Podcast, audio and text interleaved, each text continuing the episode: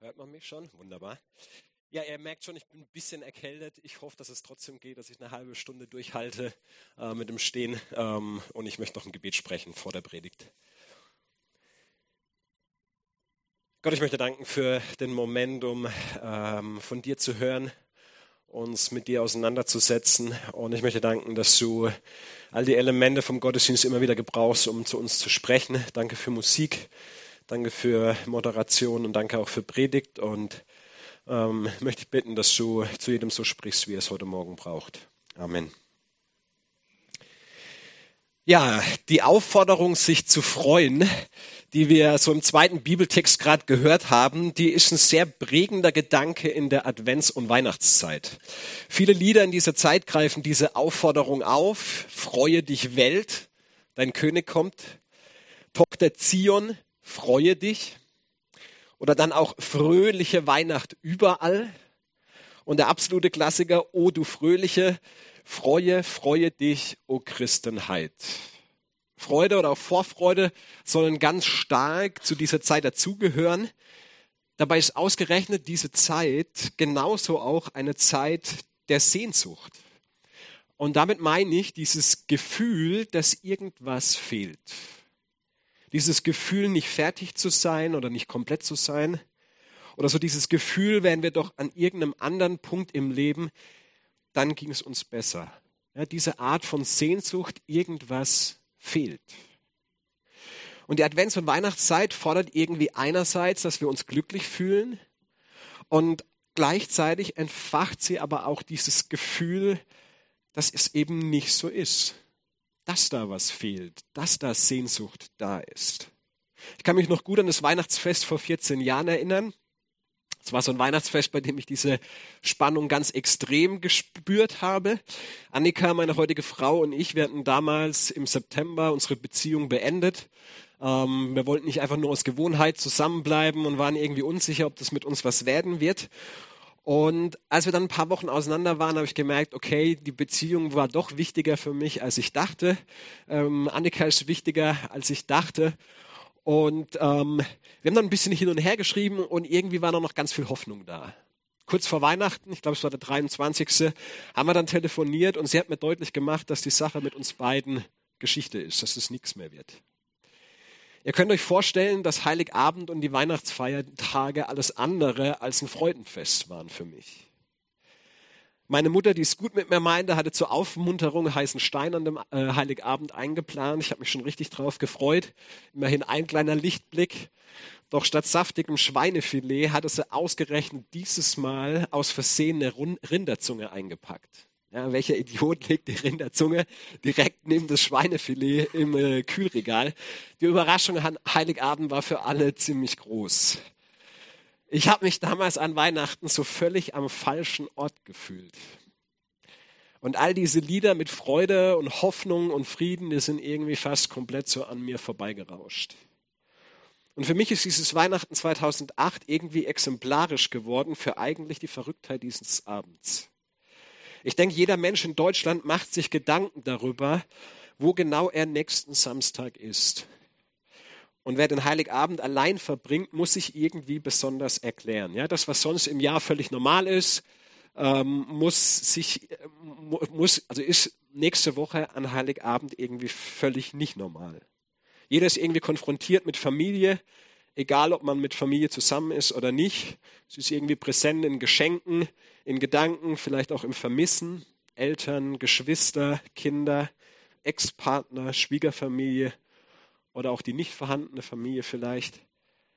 Weihnachten, dieses Familienfreude, Freunde, Gemeinschaftsfest, das kann auf der einen Seite sehr, sehr viel Schönes beinhalten, kann einen sehr viel Freude schenken.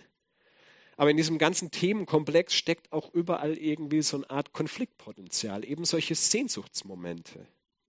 Ein viel stärkeres Wahrnehmen von dem, was man nicht hat, vielleicht auch nicht mehr hat. Und dazu kommt noch, dass Weihnachten mit dem Jahresende einhergeht und Jahresrückblicke und Jahresausblicke einfach mehr Raum haben, damit auch mehr Raum geben für unerfüllte Wünsche, für die Themen, die in einem Jahr nicht gelungen sind, vielleicht für die Herausforderungen im neuen Jahr, denen man sich irgendwie hilflos gegenüber fühlt. Alles Themen, die uns irgendwie auch fühlen lassen, als seien wir auf dieser Welt irgendwie falsch. Ich möchte uns gerne eine Woche vor Weihnachten diesen Moment geben, dass wir uns damit beschäftigen oder uns dem quasi stellen, dass wir so etwas wie Sehnsucht empfinden. Dass Sehnsucht Teil von unserem Leben ist.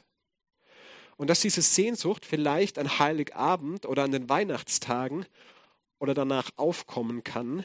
Und so paradox das jetzt klingen mag, ich glaube, dass diese Weihnachtsbotschaft, auf die wir uns gerade vorbereiten, uns auch dazu ermutigen will, die Wichtigkeit und sogar das Gute in dieser Unerfülltheit zu sehen. Vielleicht sogar im Schmerz dieser unerfüllten Wünsche oder dieser Unzufriedenheit, vielleicht diesem Gefühl, nicht angekommen zu sein.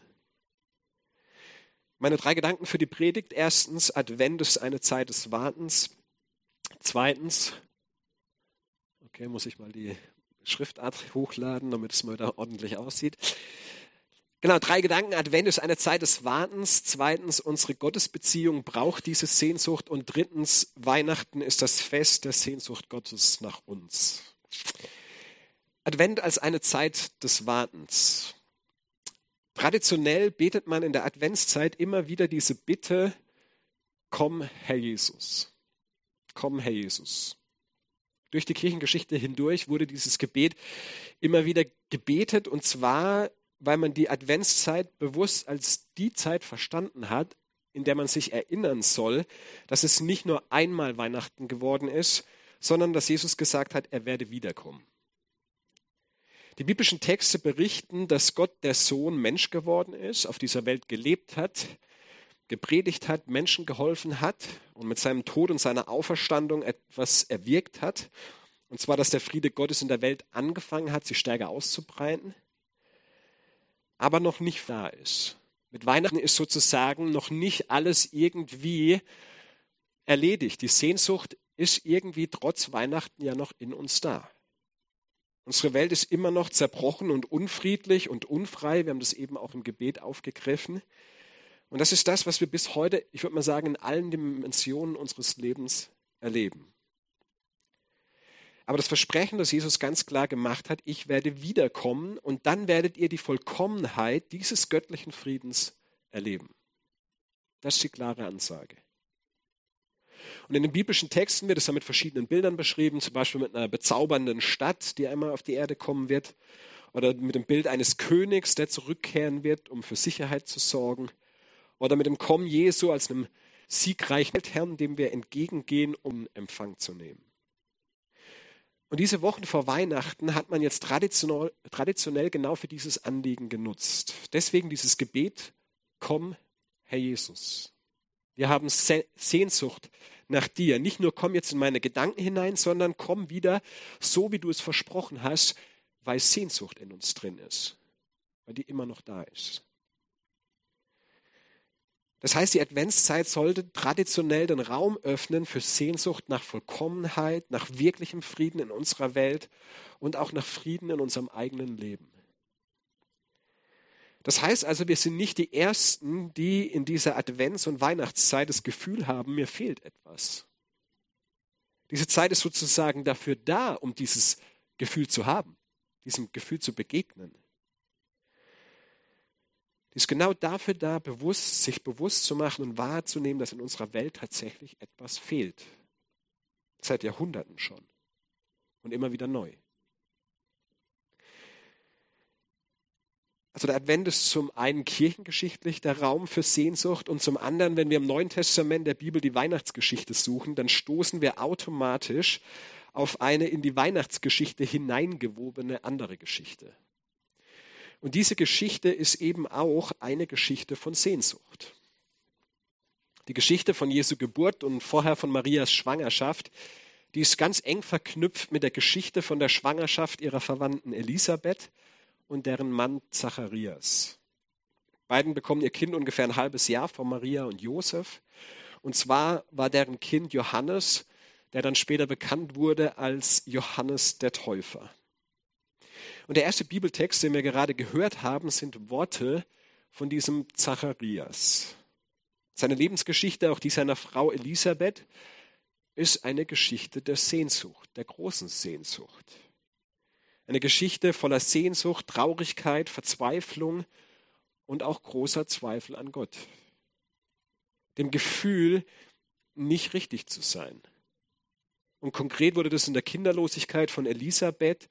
Sie drückt das an einer Stelle sehr emotional aus. Sie spricht von Verachtung, die sie aufgrund ihrer Kinderlosigkeit erlebte. Und ich kann mir das gut vorstellen, dass diese Verachtung, die sie von anderen erlebt hat, sich irgendwann auch in sich selber hineinprojiziert hat.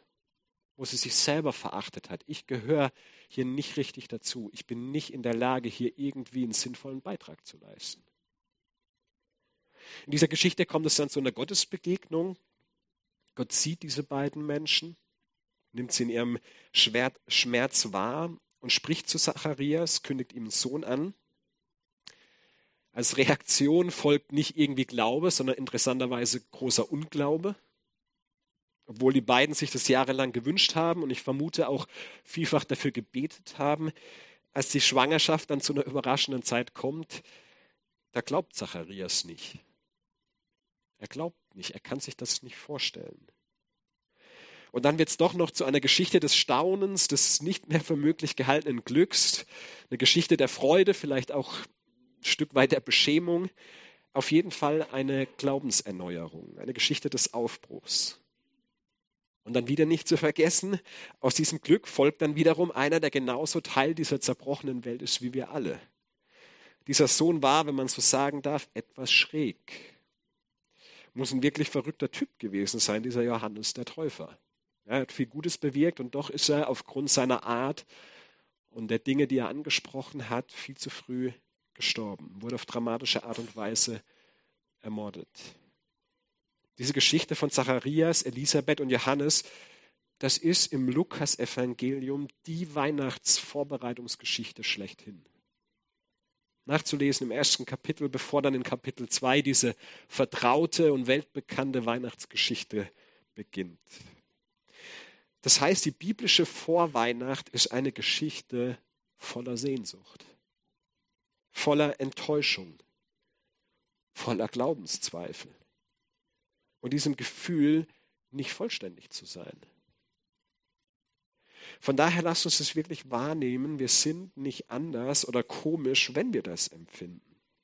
Ja, Advent ist schon immer eine Zeit des Wartens, des Sehnens, des Bewusstwerdens von Unerfülltheit. Mein zweiter Gedanke, unsere Gottesbeziehung braucht genau diese Sehnsucht.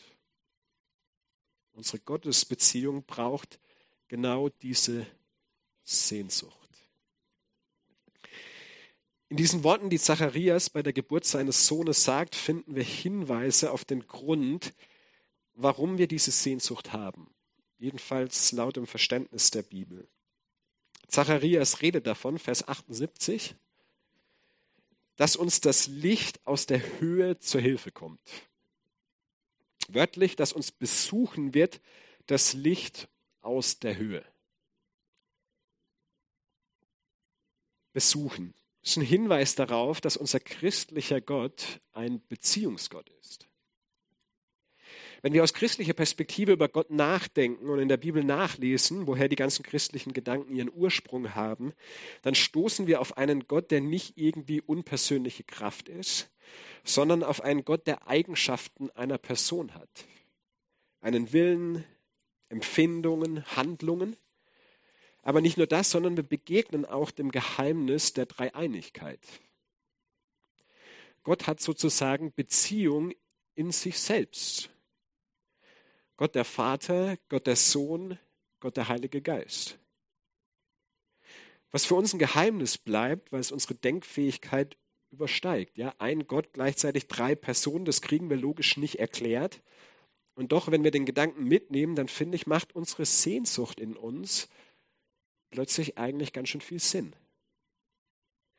Denn wenn Gott so sehr ein Gott der Beziehung ist, wenn er Beziehung in sich selbst ist, Beziehung zu uns Menschen haben will, uns extra dafür besuchen kommt und auch Beziehung in uns hineingelegt hat, wir also auf Beziehung angelegt sind, dann ist der Bedarf nach, Bedarf nach tiefer Beziehung quasi vorprogrammiert. Und zwar nicht nur nach menschlichen Beziehungen, sondern eben auch nach dieser Beziehung zu diesem Gott. Unsere Sehnsucht ist also kein Fehler, sondern sozusagen Teil unserer Gottesebenbildlichkeit. Gott ist ein sehnsüchtiger Gott. Und wenn wir Gottes Ebenbilder sind, dann sind wir logischerweise sehnsüchtige Menschen.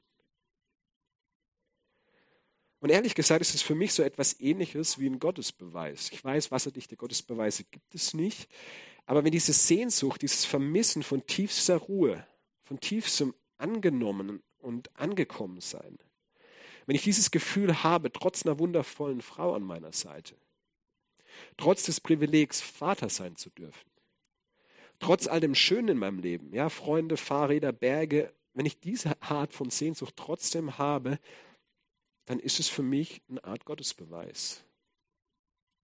Es fällt mir schwer zu glauben, dass eine absichtslose Evolution diese Art von Sehnsucht in mir hervorgebracht hat.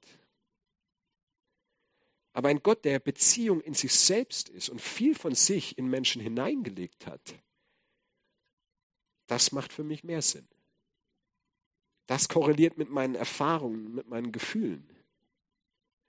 Und deshalb ist diese Sehnsucht, dieses immer wieder Feststellen, da fehlt etwas, immer auch Teil meiner Gottesbeziehung, meines Glaubens, weil Gott eben ein Beziehungsgott ist.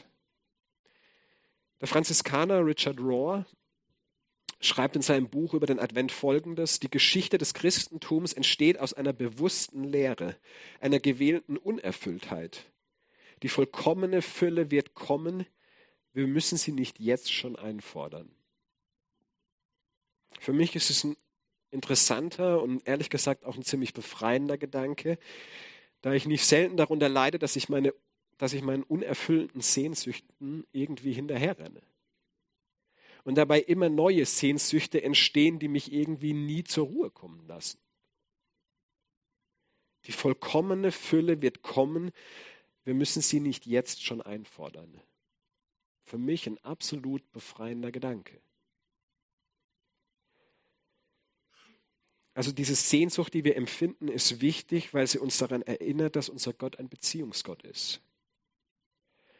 Und der Einzige, der diese Vollkommenheit, nach der wir uns so oft sehen und in so vielen Bereichen unseres Lebens sehen, nur er mit seiner Größe und Schönheit und Andersartigkeit ausfüllen kann. Alles andere wird dafür nicht in der Lage sein. Und ich zitiere nochmal Richard Rohr: Wenn wir von unseren Beziehungen tiefste Befriedigung fordern, wenn wir von der Geschichte verlangen, dass sie ganz nach unseren Vorstellungen verläuft, wenn wir beanspruchen, dass uns jegliche Angst und Unzufriedenheit genommen wird, wenn wir sagen, warum warst du für mich nicht die Person, die ich brauchte, warum hat mir das Leben nicht genau dies und jenes beschert, dann weigern wir uns, dieses adventliche Komm, Herr Jesus, zu sagen. Dann lehnen wir es ab, darauf zu warten, dass Gott es ist, der das Bild zu Ende malt. Gott ist es, der das Bild zu Ende malt.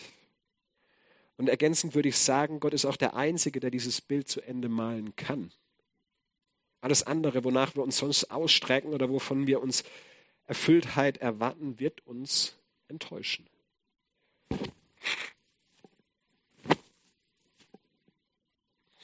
Ja, die Liebesbeziehung wird nicht in der Lage dazu sein. Geld oder Gesundheit wird es nicht sein.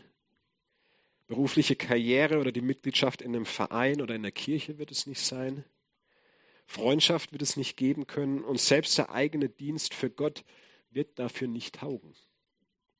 Und ich glaube, gerade in Letzterem liegt oft in Kirche und Gemeinde die Hoffnung. Ja, wir versuchen, diese Sehnsucht dadurch loszuwerden, dass wir so deutlich und hingebungsvoll wie nur möglich damit beschäftigt sind, Gottes Willen zu erfüllen.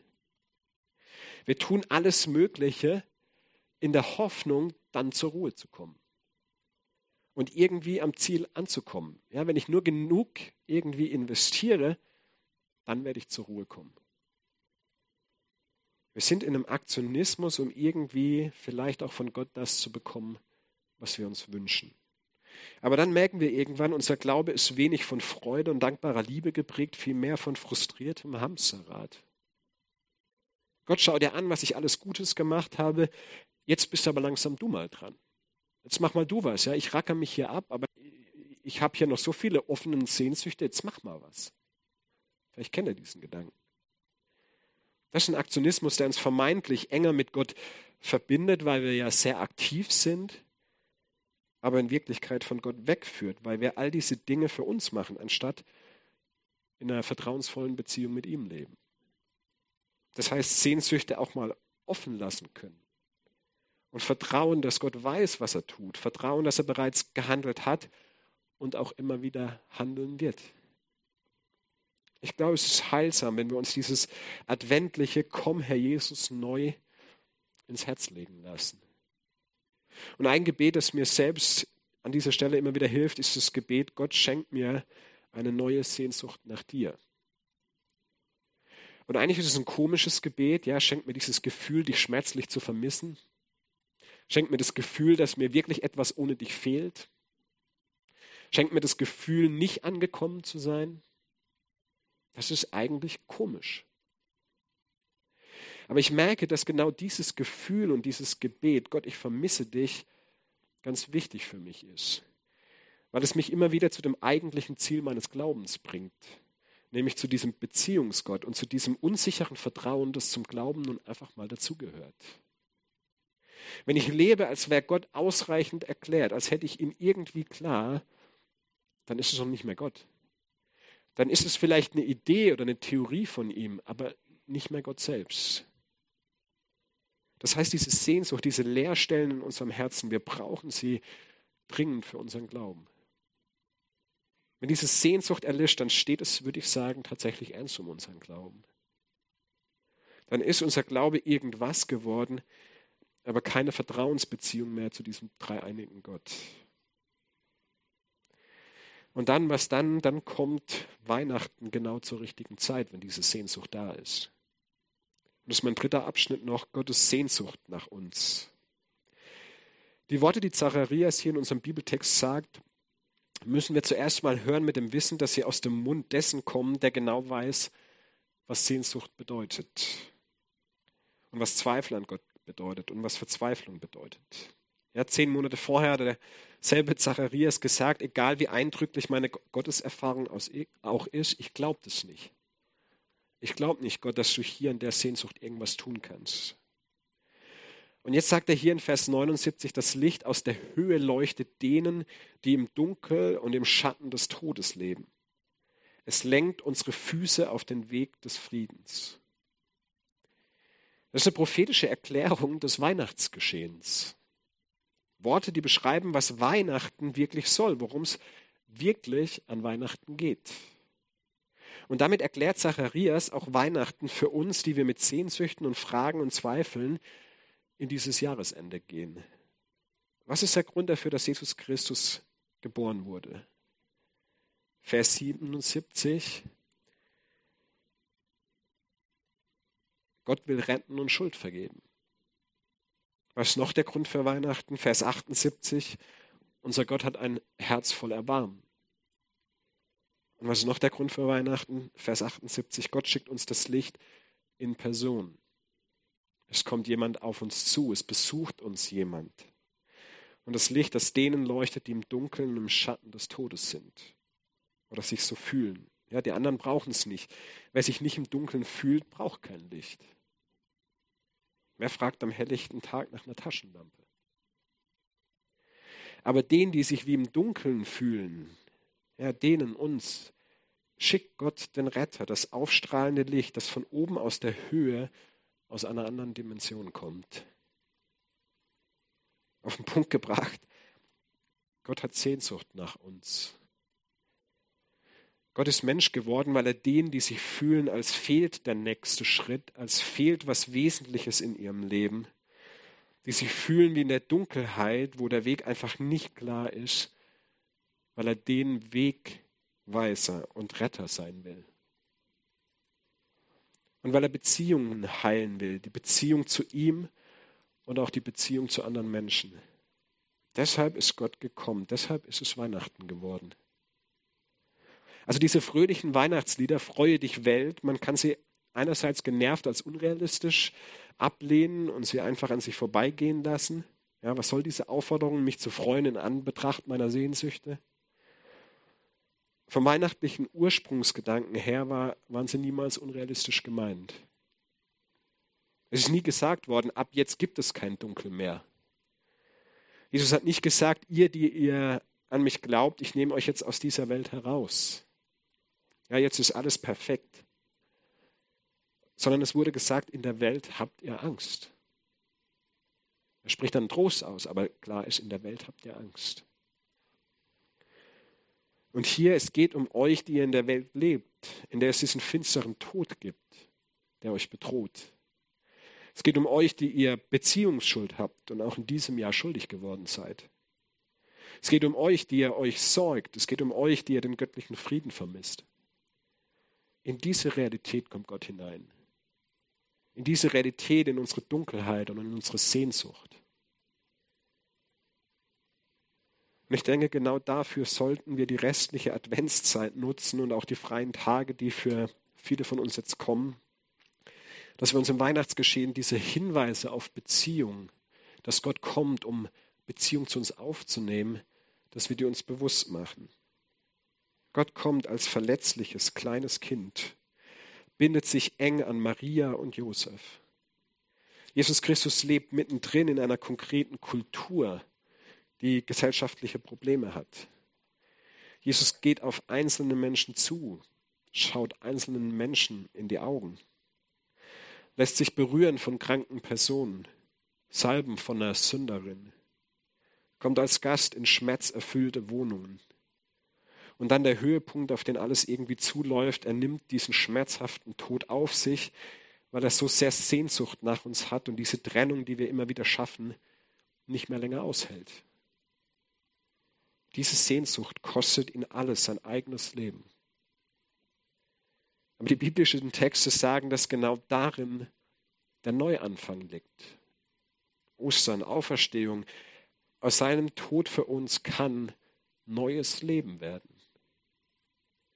Ein neues Leben für ihn und mit ihm. Und das ist der Grund für Weihnachten und das Ziel dieser ganzen Menschwerdung. Gott will uns damit so etwas zuflüstern wie, ich nehme deine Sehnsucht sehr wohl wahr. Schau die Umstände an, die ich mir für mein weltumfassendes, heilendes Werk überlegt habe. Dieses Kleinkind ausgerechnet in einer armseligen Futterkrippe. Mach dir mal dieses Muster bewusst und verstehe, ich nehme deine Sehnsucht sehr wohl wahr. Und ich biete dir meine Freundschaft an, aber mitten in der Unvollkommenheit. Mitten in deiner Sehnsucht. Weihnachten heißt nicht, dass Gott uns sozusagen ins Tageslicht beamt, sondern er zeigt uns ein Licht mitten in der Dunkelheit. Mitten in der Dunkelheit dieser Welt und auch inmitten der Dunkelheit unserer Seele. Und damit komme ich zu meinem letzten ganz kurzen Gedanken. Ich denke, mit Weihnachten will Gott unsere Sehnsucht sehr bewusst anregen. Sehr bewusst anregen. Gott will uns unsere Sehnsucht nicht wegnehmen, sondern seinen Frieden mit unserer Sehnsucht sozusagen parallel laufen lassen. Weil wir dann empfänglich sind für die Schönheit Gottes. Nämlich für seine Demut, seine Bescheidenheit, seine Nächstenliebe, seine Vergebung. All das ist nicht wie helllichter Tag, sondern wie Taschenlampe im Dunkeln. Gott will uns unsere Sehnsucht nicht wegnehmen, sondern seinen Frieden mitten in unsere Sehnsucht hineingeben, sodass sie parallel läuft, weil Gott auch immer Geheimnis bleibt. Bei all dem, was wir über ihn lernen und erfahren, er bleibt spannendes Geheimnis. Und deswegen möchte ich euch gerne einfach ermutigen, die Freude, die Aufforderung zur Freude nicht als unrealistische Konfrontation zu sehen, sondern quasi eure Sehnsucht wie so eine Art Geschenk zu Jesus zu bringen. Das, was uns beschäftigt und diese Sehnsucht nach etwas, die nur er füllen kann, an die Krippe zu bringen. Ähnlich wie die Weißen aus dem Morgenland. Ja, damit er seine Sehnsucht in unsere Sehnsucht hineinsprechen kann. Ich ende mit einem Text von Anselm Grün. Der Text beginnt eigentlich mit einem paar Worten zur Adventszeit und dass er sich gerne daran zurückerinnert, wie ihn diese Zeit als Kind irgendwie berührt hat und wie besonders die Zeit als Kind für ihn war. Und dann schreibt er Folgendes. Ich weiß, dass ich nicht die Gefühle der Kindheit in mir hervorlocken kann. Aber ich bitte dich, wecke in mir die Sehnsucht nach dir. Bringe mich in Berührung mit der Sehnsucht meines Herzens, mit der Sehnsucht nach Licht und Liebe, nach Geborgenheit und Heimat, mit der Sehnsucht nach Klarheit und Echtheit, mit der Sehnsucht nach dem, was kein Auge geschaut und in keines Menschen Herz je gedrungen ist. Lass mich in dieser Adventszeit bei dir und bei mir selbst ankommen, damit dein Kommen mir wirklich zum Heil wird. Amen.